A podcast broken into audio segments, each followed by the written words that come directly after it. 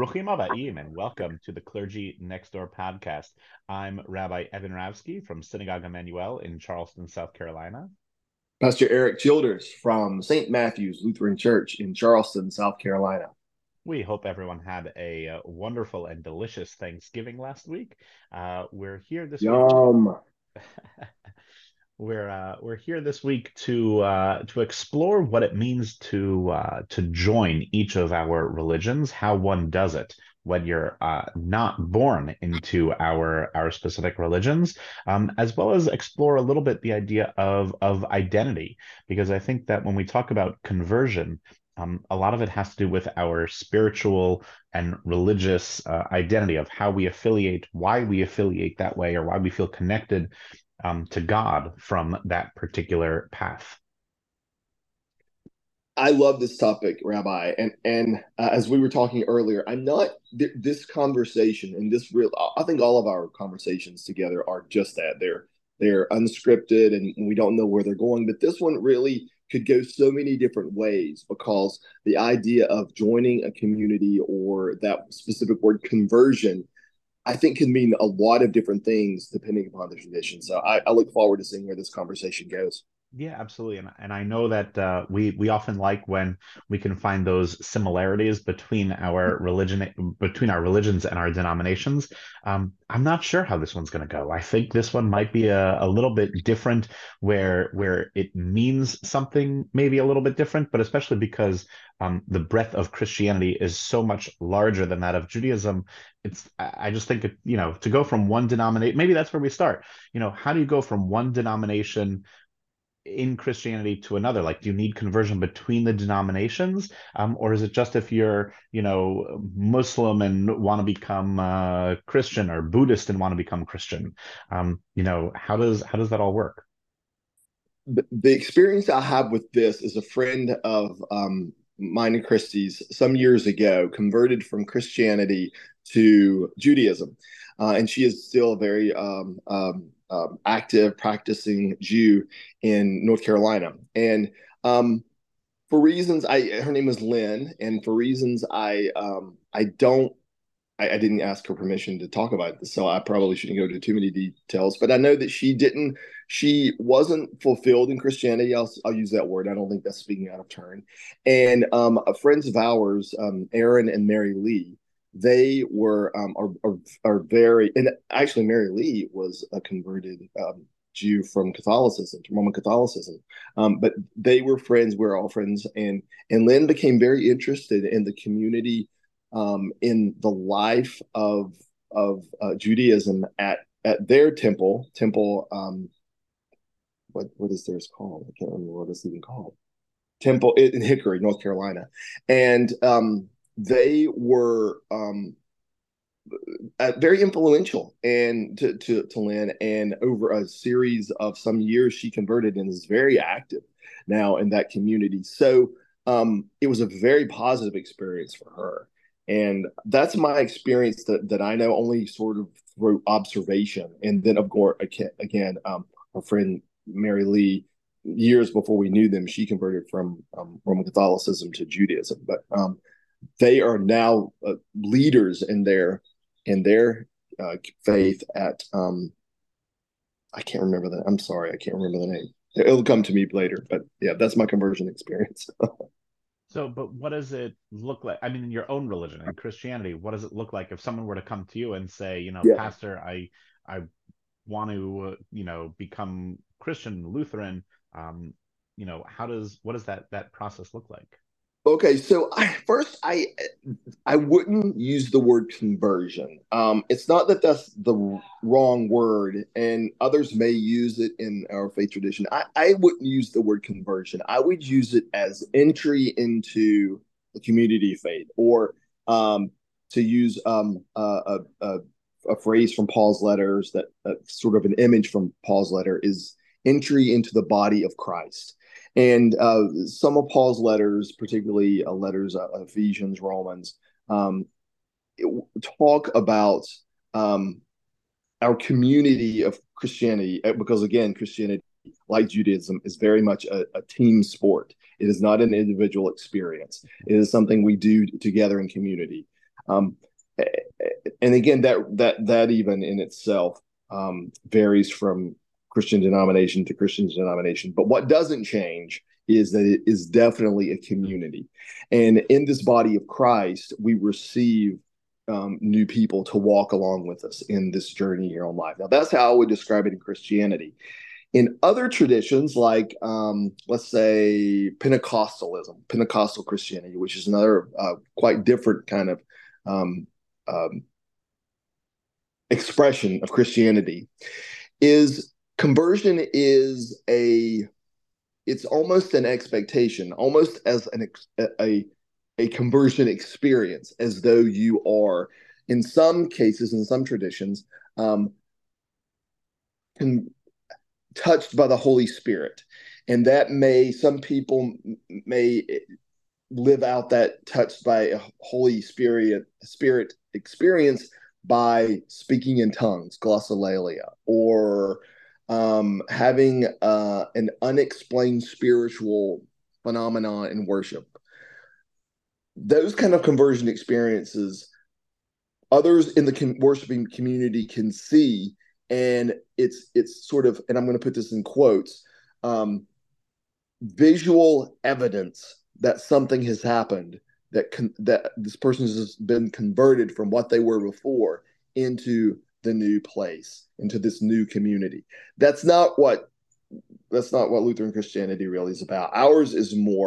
Our conversion is the old self is put to death. The old sinful self dies.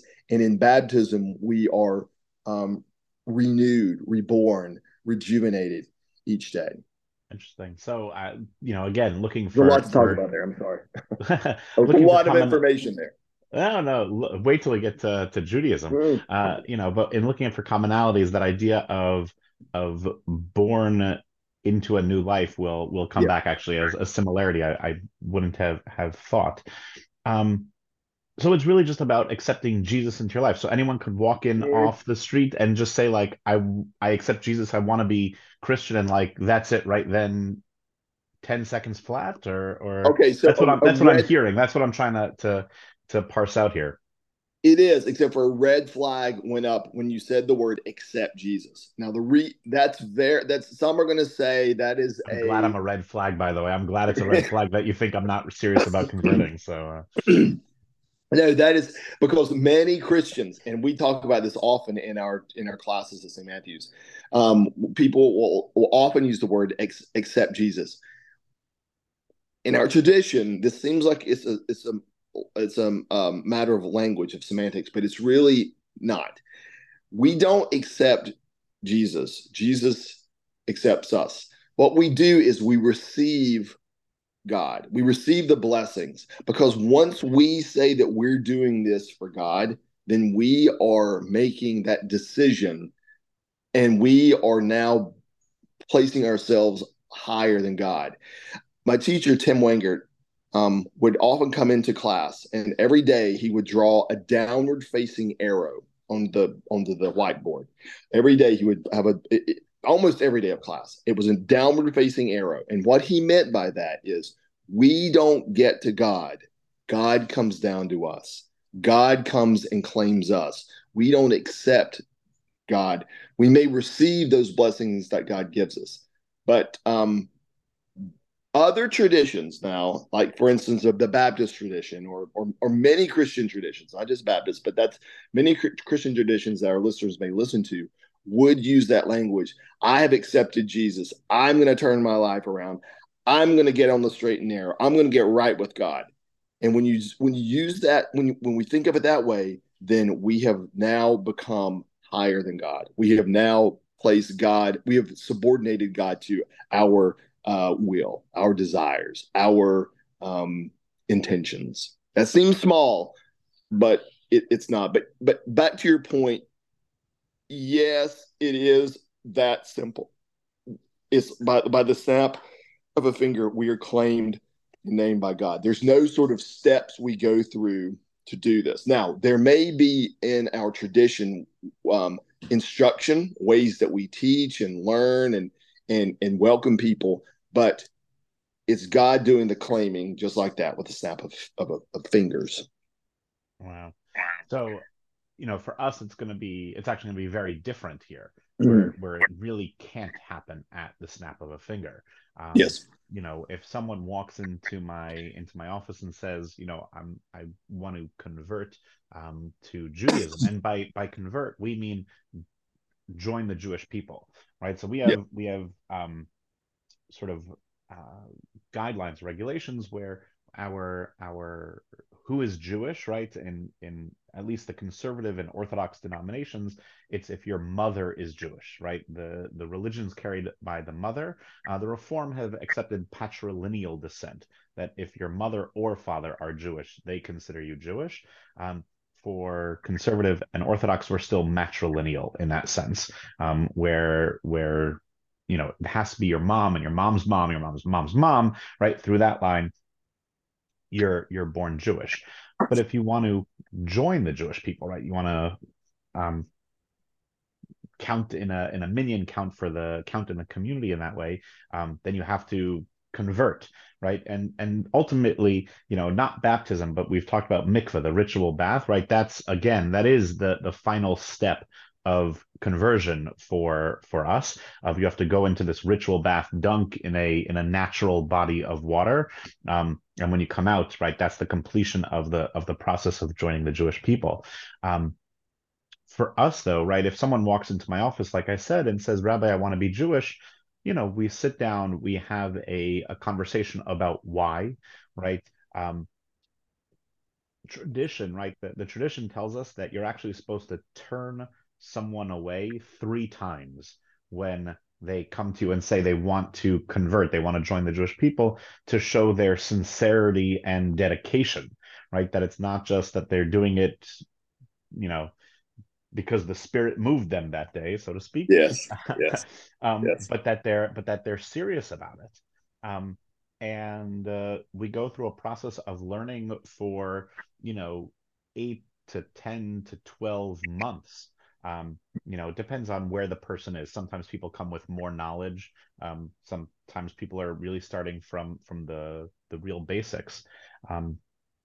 But we study together for, you know, about a year, helping them to learn about the religion, to learn to build their identity, right? To create this Jewish identity, as we would call it. Of how you connect to God, how you relate to the Torah, the commandments, right? The doing, the rituals, the traditions, stuff that we've talked about before, and prepare them to be able to perform those rituals, but also to understand why, not just doing them because, but to understand why. And at the end of all that, you know, for women, we'll go to the mikveh, to that ritual bath. For men, we actually have to do, because all Jewish males have to be circumcised. You know, if they aren't, we'll take care of that. And if they are, there's a separate ceremony that makes it a ritual. It's not a second circumcision. No one should cringe, right? But it's a second ceremony that simulates that, so to speak. And then after that, the men also go to mikveh. And that completes their process. So, you know, I don't know if this exactly falls into your doing category, but it is very much a doing process.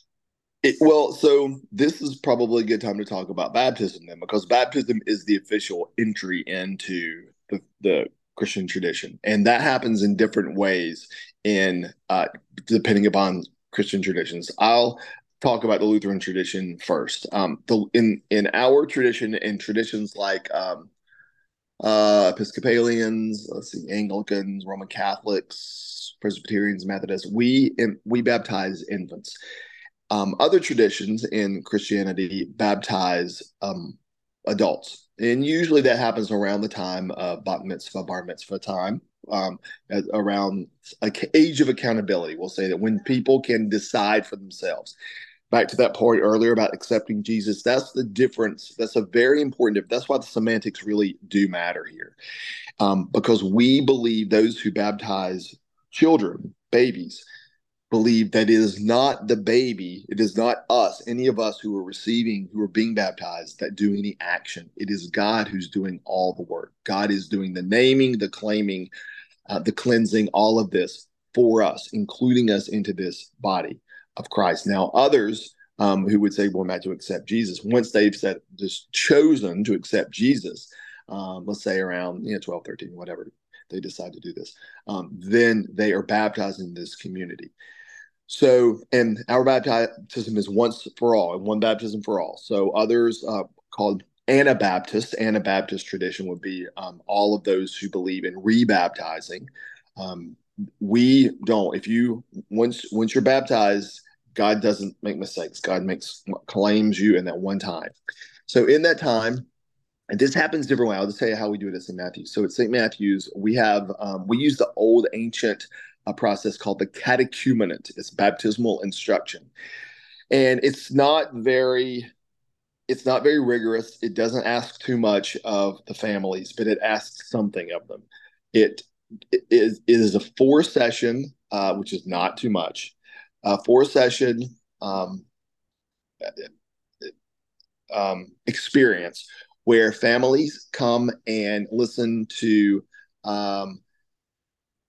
instruction and participate in instruction from clergy, from staff, but most importantly from other parishioners. And they talk about what it means to be part of the body of Christ at St. Matthew's. We talk about worship and how worship nourishes us and renews us and is a gift for us throughout our lives, and how then we can return and be part of worship. It's about education. It's about our service together, service meaning service to other people. It's about our care for one another. It's about koinonia, which is our sacred community. All of these things make up what it means to live together in a Christian community. And we also, in baptism, in that ritual, in that moment, we also have promises that we make, meaning the congregation makes, saying we will provide this ministry for the child to grow up and be part of. The sponsors or godparents, they make promises that they'll assist in this.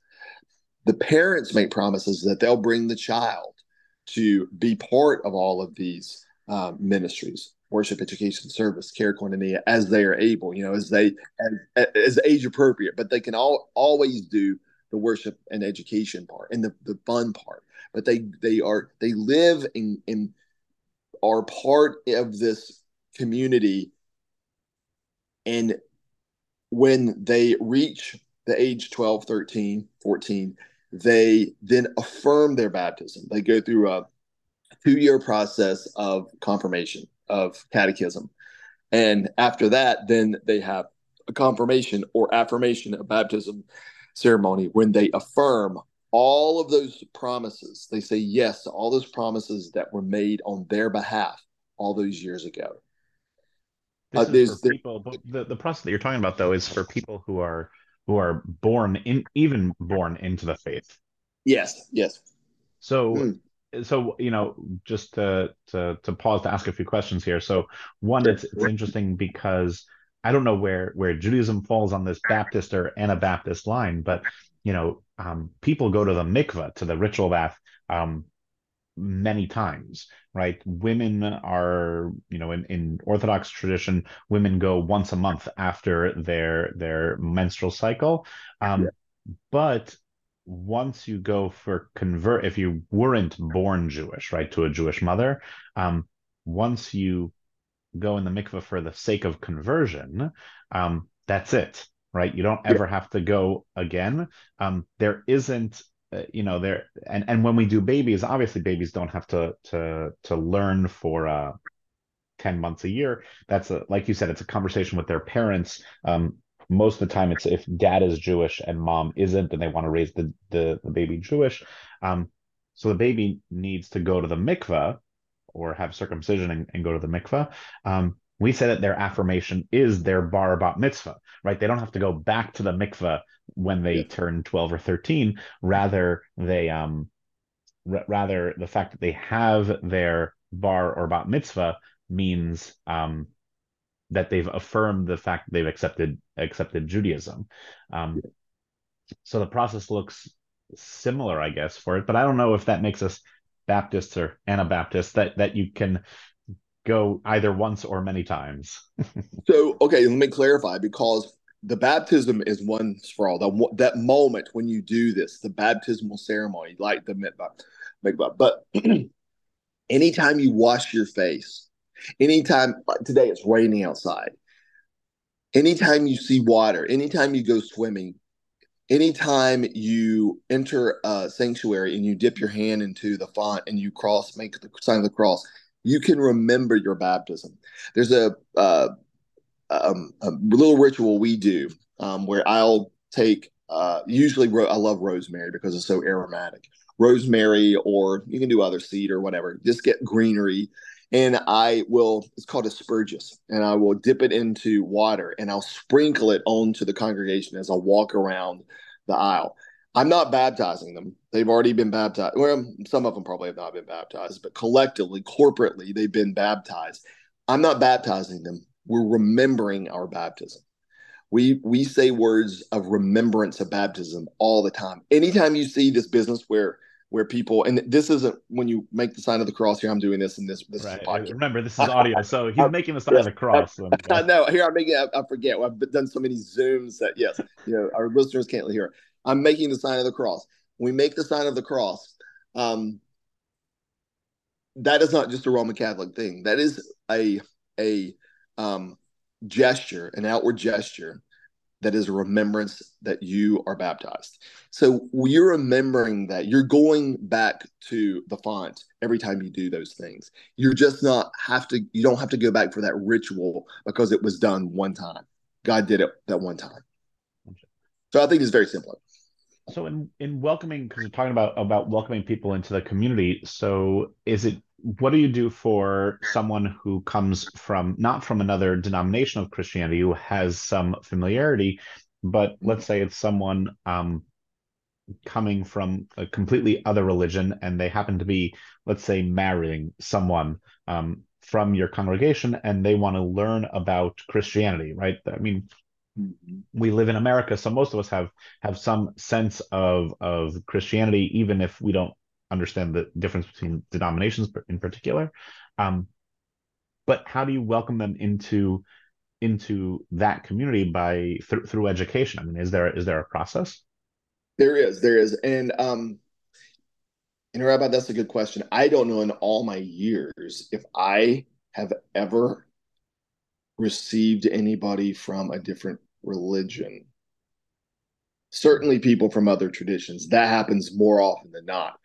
Right. Many I see this very often, that during in a marriage, one is, this often happens, one is Baptist, one is Roman Catholic, and they decide that Lutherans are a good compromise. Lutherans are often the destination or middle ground for a lot of married couples who come from different traditions.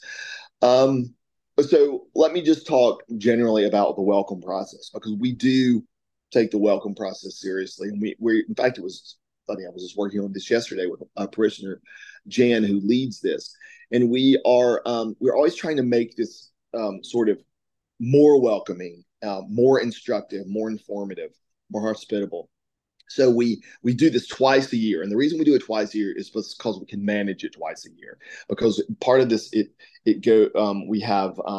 introduce these parishioners, all these new people who visited the congregation, who have expressed interest in being part of the congregation, to be introduced to the congregation. We used to do more instruction. We actually have decided we do less instruction, but more sort of social welcoming, and encourage them and show them kind of let them decide for themselves what they want to be part of, whether it's educational ministries, service ministries. This last class in August that we just joined are particularly engaged and active. I mean, they've it jumped in so many different parts of the congregation. But anyway, they we have a breakfast for them. We have a social at a parishioner's house where they can really get to know each other, and we have council folks there, and other members of the congregation and leadership teams are there. And then we have a Sunday called Welcome Sunday where they are received into the congregation, and we have a special little reception after for them. And then I think a really important part that we've added, and we're trying to continue to improve this, is sponsorships, so that other parishioners, we try to match parishioners with these new folks who can help them, walk along with them, and get them engaged, invite them to new ministries, help them feel welcome. We found that when that happens and sponsors are engaged with the new folks, it works much better. It's much more sort of effective at getting people to be present in the life of the congregation. That's wonderful. I hope some of my congregants are listening. Maybe they're going to come to me and say, Rabbi, we have to do this because, you know, yes, I think that when we go through this, right, like I said, it's a year of identity building, right? The classes that they're doing with me, and it's wonderful. I love learning with them. And because it's also relationship building, right? It's like we meet once a week just about, for the entire year. Obviously, there's weeks where either I'm away or they're away, but ultimately it's about once a week for an entire year. And we get to build this great relationship. And it's almost sad when they complete the process because that regular time stops, right? They'll still come to synagogue on Saturdays and holidays and adult ed and other programs, but that regular meeting time stops. But for them also, I think on the other side, right, is you put a lot of trust in that process of having built that identity and connection to community from coming to synagogue so often. But then the question is, then what? Right? If they don't have a spouse, right? A lot of people that come are individuals searching for connection to God. Like you said, they're looking for fulfillment that they haven't found in other religions, because for us, most of it is coming from other religions where they haven't found connection to God, and they've found it in Judaism. Obviously, as a minority religion, it's sensible that most of the people who convert to Judaism would be coming from other religions. But it's after, right? Once they've completed that process, that I sometimes worry, right? Like of maintaining that. And my wife and I, we try to invite people to Shabbat dinner on Friday nights or to holiday to make sure that they're able to celebrate with community and not just by themselves. But I think that's wonderful, right? A system by which to pair them up with other people to say you're welcome in community, and you have other connections, people to sit with in services, like people to talk to in services, and in our case, and places to go to celebrate holidays. That's an important part because it is all about community and identity. I think, again, this shows that we're more similar than different. It's really about welcoming into a community. I do think, and correct me if I'm wrong here, when you talk about the Jewish identity, I think that it's not that Christian identity is not important, but it seems to me, I've heard you use this phrase a few times, building that Jewish identity is very important. And that's what you maybe perhaps is that a goal over that instruction? That's a question. Is that a goal during that instruction? It is. It is very much one of those goals, right? Especially when coming from another religion, right? That a question of what does it mean to be Jewish? It's not just a religious question, right? There's a cultural component. There's an ethical component. There's an ethnic component. How do we relate to the world and to God? It's very different, right? And when you've been raised in America, raised in Christian America, right? You have a religious identity that goes along with everyone, right? And it's very easy, and you don't feel awkward, walking into the stores at this time of year when everything is red and green and you know, Christmas and you know, it's hard. So, you know, seeing yourself reflected in society can be a little bit different. Everything that's going on in Israel, right, also is, that's part of the identity. When you're raised Jewish with a connection to America and to Israel, you know, relating to the situation is easy, right? When you're coming from a different religion, finding that connection can be difficult, right? Speaking the language, not Hebrew, but just the religious language, right, of knowing the holidays, right? You feel like you're an outsider. And when we talk about the process of conversion, I want them to feel like an insider. I think I can appreciate that. I appreciate what you're saying. I don't think I can fully appreciate that because I don't have that perspective that you have. I know that some Christians in past years, you've heard all this complaining. Well, Christians are being put upon because we can't say Merry Christmas. That's a bunch of crap. No, I don't care about Merry Christmas. That's, I mean, that, but it's when Christians say that we're, you know, for the reasons like that.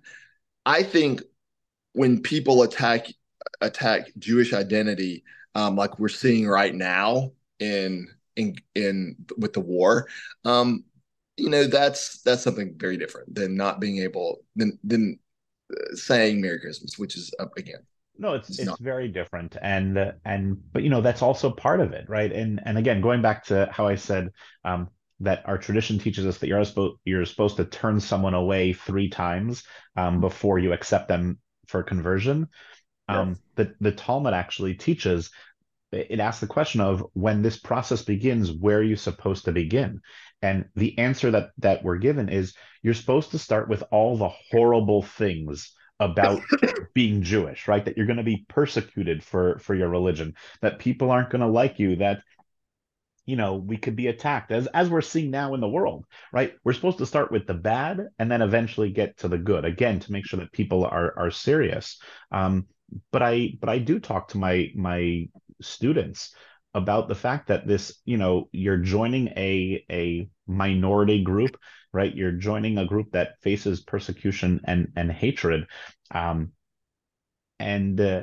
talk about what that means, right? Because you have to be able to cope with it, right? If you're going to join this group and then you're going to be attacked for it, what does that mean? And so that's part of it is part of the Jewish identity building of, you know, figuring out how you relate to the world from a different perspective, along with all the rituals and traditions. But there's, you know, that there can be that sense of otherness in America. Again, you and I have talked about this. I don't care about the Merry Christmas thing. I think it, you know, I take it to mean we're wishing each other a happy, wonderful season, and, you know, peace to all mankind is a good thing, right? And so, you know, I'm not offended by Merry Christmas. I don't think people should be offended by Merry Christmas. I think there's a lot of other things that we have to worry about in this world. Right now of how we relate to one another. I agree. And I would just add, I don't think when Christians complain about being persecuted for not being able to say Merry Christmas, that's not persecution. Persecution is when rockets are launched at your house. I would agree. We can save this for we're gonna when we get closer to Christmas, we'll do a winter holiday episode. Oh yeah, about Christmas and Hanukkah. So we'll continue this discussion then. But I think we, you know, definitely agree here. You know, I'll add one more thing just as we sort of start to wrap up the conversation about conversion. Is you mentioned your friend at the beginning who converted out of Judaism, right? Who yes. joined. You know, it's interesting to talk about that because in Judaism we have this concept that you can't convert out. That she converted in. Oh, she converted in. Yes. Yes. Oh, but nonetheless, yeah. I'll say you can't convert out. Once you're Jewish, you're always considered Jewish, whether born Jewish or converting in. And if you, you know, practice another religion, you're seen more as an apostate, but it's very easy for you to come back to Jewish religious practice.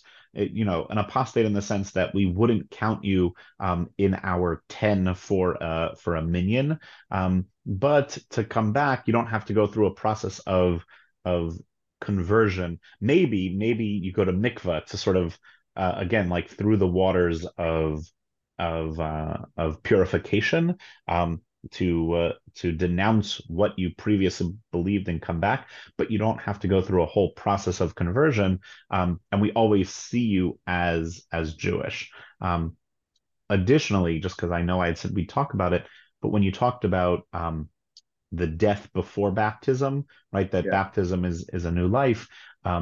When you're Jewish, we all have Hebrew names, right? It's a patronymic name, right? So my Hebrew name is Yisrael Menachem ben Avraham Naftali v'Chaim Michla.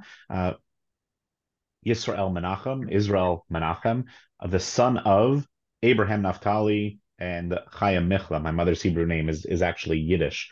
But so you have to choose a name when you become Jewish, and we use Abraham and Sarah as their parents, because we see them again, that sort of like born again, not like born again Christianity, but that it breaks their connection to the family before. We don't use their parents' names transliterated into Hebrew, but we say they're the child of Abraham and Sarah, meaning sort of a new sort of a life. You should know we absolutely encourage continued conversation and engagement and love with their families of old. You know, there's no reason for them to not still have great relationships with those families. It's simply that spiritual break with what was before and what's after conversion. Okay, all right. That's you know, it's a good conversation. The beautiful thing about it all is that when we talk about it from either perspective, Jewish or Christian, is that it's about being part of community, and being part of a community to find comfort, to find friends, and to find God. And I think that's it's a good thing that both religions allow pathways for people who are outside to come on the inside of whatever that path looks like. Amen. Radical welcome is one of the phrases that we use. And when we use that word radical welcome, we mean that all are welcome to receive these blessings that our religious life has to offer. And it's with no exceptions, no sort of asterisks. I mean, everyone's welcome. Wonderful. For this week, Tov Shachen Karov Me'ach Rachok. A neighbor nearby is better than a friend far away. See you around the neighborhood. See you around the neighborhood.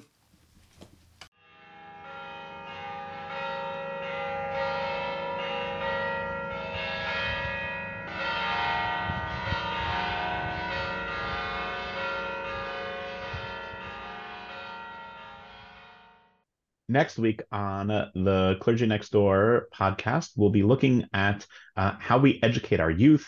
We'll be looking at what we do to provide religious instruction and support and engagement with the youngest of the members of our community from all different angles. That's so important. They're not just the future of our traditions, but they are the present as well. They have a real important role to play in this. I look forward to that, Rabbi. I don't know. So for us, conversion is always like an in thing. You know, converting into the religion. How do you go from being not Jewish to being Jewish? Yes. And that process. We can talk a little bit about what it happens if someone converts out. I can do that as well. I don't know, maybe it's about identity, about how we view your connection, your relation to the community when you want to be part of it. This is very interesting. This is a very interesting topic, because I'm going to have a very different, I don't know if it's interesting, a different answer from depending upon what stripe of Christianity, because for some traditions, conversion, you have to have this conversion experience like Pentecostals. We certainly don't do that in Lutheran Church. So, this will be interesting. I'm not sure where it's going to go, but let's just have a conversation. Yeah.